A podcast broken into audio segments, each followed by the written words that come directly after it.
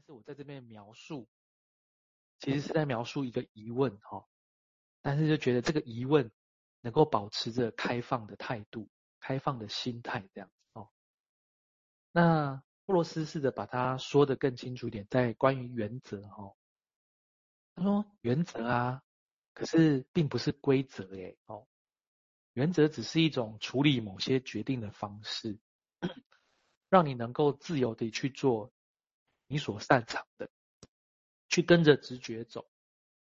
有时候当你被选择淹没了，很难能够让直觉去作用。同时所谓有一个跨度，就是说所谓你可以做出你想的事情，这个其实是一种幻想。你就是你，你只能做出你能做的。那跨度不管你用什么方法与努力，你要做的作品就是你在做的作品。这是另一个编舞家罗斯玛丽 Rosemary Butcher 告诉我的这样哦。他说诀窍在于要找到你可以做的是什么这样子啊。他说这是他跟编舞家罗斯玛丽的一段对话这样哦。当然好像听起来好像是在谈我们能做的事情，就是编舞的时候有时候你在想啊，想要怎么编啊，但是你做出来可能跟想的不太一样。但是我觉得这里面好像有另外一种意境，就是我们在想的事情，想要做什么这件事情，好像像是一种原则，但是不是一个规则哦。我们会想说一定要做出来，或想要做出什么东西，但是你想要得的东西跟做出来的东西好像是不太一样。接着连接到布洛斯他谈到一个东西的主题哦，因为编舞要有主题嘛哦。他说当我们知道我们想要说什么的时候，很容易就让自己误认为我们已经把它说出来了这样子。好，那这句话让我想象就是说，所以是不是当我们回到当我们不知道自己在说什么的时候，那时候才会有我想要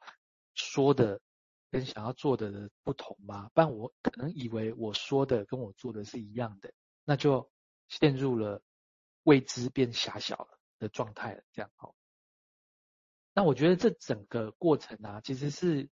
有趣但是也充满疑问的啦，就是说布洛斯好像在描述一种我们怎么做处理事情的原则这样哦。但是我觉得他是试图要描绘出某一种其实我们自己是受某种选择所局限，或者受原则所卡片这样子哦。然后要试着描绘出这个人的这种状态啊哦，然后要怎么样把东西创作出来哦。其实如果要一开始是要把主题给创造出来的话，创作出来以后就好像是那个鸡哦从蛋里面生出来了，哇，那这样子就是我生出来以后，我就是一只鸡嘛，哦，我就已经不能回到那个蛋的状态，那我就可能认为我是一只鸡，哦。可是身为一只鸡有好处，就是让我前面开始提到的，我从一个云层上，我走到了一个，我有个方向感，我走出去了，我跳出一支舞了。但是我跳出这支舞以后，好像就让这支舞决定我的样子了，这样子。然后接着也就是我。这个样子了吗？这个问题哈，所以我回到鸡跟蛋的问题的时候，以前大家都说鸡生蛋，蛋生鸡嘛。但我从另一个角度来看，鸡生蛋以后，那个蛋跟鸡的关系就变得很微妙，就是鸡是从蛋里面生出来的，但是它到底是一只鸡还是一颗蛋？好像有了那个形状以后，就会失去那个可能性这种感觉。好，所以说，脱离了蛋的本身，那让鸡到底是什么？这个事情就有一个悬念哦。我想那个悬念就是 second thought 这样子，我就有不一样的想法。那我先想到这里，这样。谢谢佑明啊！我想这个地方也许可以提供，顺着刚刚提到，就一般我们觉得不自由，那我们就会想到那就自由就好。但为什么那么难？那刚刚提供一个向度，就是说，其实所谓不自由，也意味着其实我们受。其实是有选择的，我觉得选择不是意识上的话，是说我们其实挑选很多东西在我们选择了一套东西在我们必由方程式的左边是不自由，等号的右边其实是有很多的东西在里头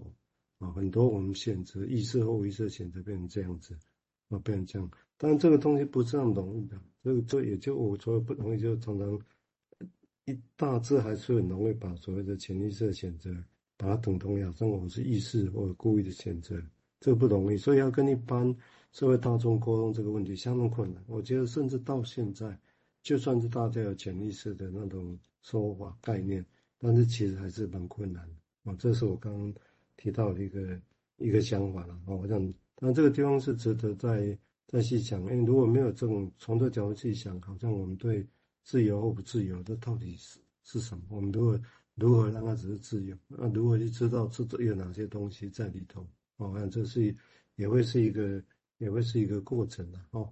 好，我们现在请一边再谈谈他的想法，谢谢。好，刚刚吴医师提的那个比喻哦，还蛮有趣的哦，就是那个鸡跟蛋这件事，就是鸡要怎么想，我到底是蛋还是鸡这件事嘛哦，我听起来有类似这样的感觉这样。然后我就想到另外一个画面哦，也是类似的哦，不知道之前听谁在说，就是那个海里面的鱼啊，它跳出海面之后才知道自己在海里面这件事哈、哦。对，那于是呢，那个就会出现一个概念，就是说，哎，好像我们都是不是都是，我们有一个面向是先做了哦，然后再来说哦，就是说。我已经变成一只鸡了，然后我才有办法去想说我原来是一颗蛋，类似这样。所以那个先做了这件事情好像变成还蛮就是早于想之前了哈，对。那当然这是不是源头不知道，因为我们现在也会可以想相反的方向哈，就是说我想好了我再来做这样。这是我们现在比较常常被教育的，或者常常被指导的大概就是这个概念，你要先想好再来做啊，类似这样，对。但是有些时候他会告诉你，不是，就是先做了再来想那样。啊，什么时候有这些事情做了再去想的事情，当然是比方说像一些我觉得有点像超越极限的概念哦，特别在我们这种文明社会里面。那一天又重新看了一次那个 Top Gun 哦，那个 Tom Cruise 演的那个第二集啊。那个他不断的在提示他那个，他第一集不是他的那个同袍嘛，同样的那个驾驶战斗机的后面的那一位，那个叫什么事？那个应该是他的类似他的导航员或是一个辅助帮手，最后死掉了嘛。然后他儿子哦就也进了空军那样，然后他这个 Tom Cruise 跟他说。你就是做就对了，不要想太多，类似这样的概念。最后就是 do it 哦，不要想那样子哦，就是做。所以我在想那个东西其实是一个，当然其实这样想是相辅相成啊，就是有一个过程，其实它必须有一个先做了才有办法去想的事情，但也有一个方相反的，就是你得想了再去做哦，可能比较完整或比较有思路嘛，或怎么样。那于是那个无限循环就会出现了，然后对，所以这个跟蛋鸡这件事情还蛮有趣的哦，所以就是这不知道有没有岔开话题的哦。我意思是说，在那个创意展现的同时里面，我们其实同时有身体的一个接收的部分，然后也有一个是属于心思接收的部分，这样的一个组合啦。大概先想到这边哦。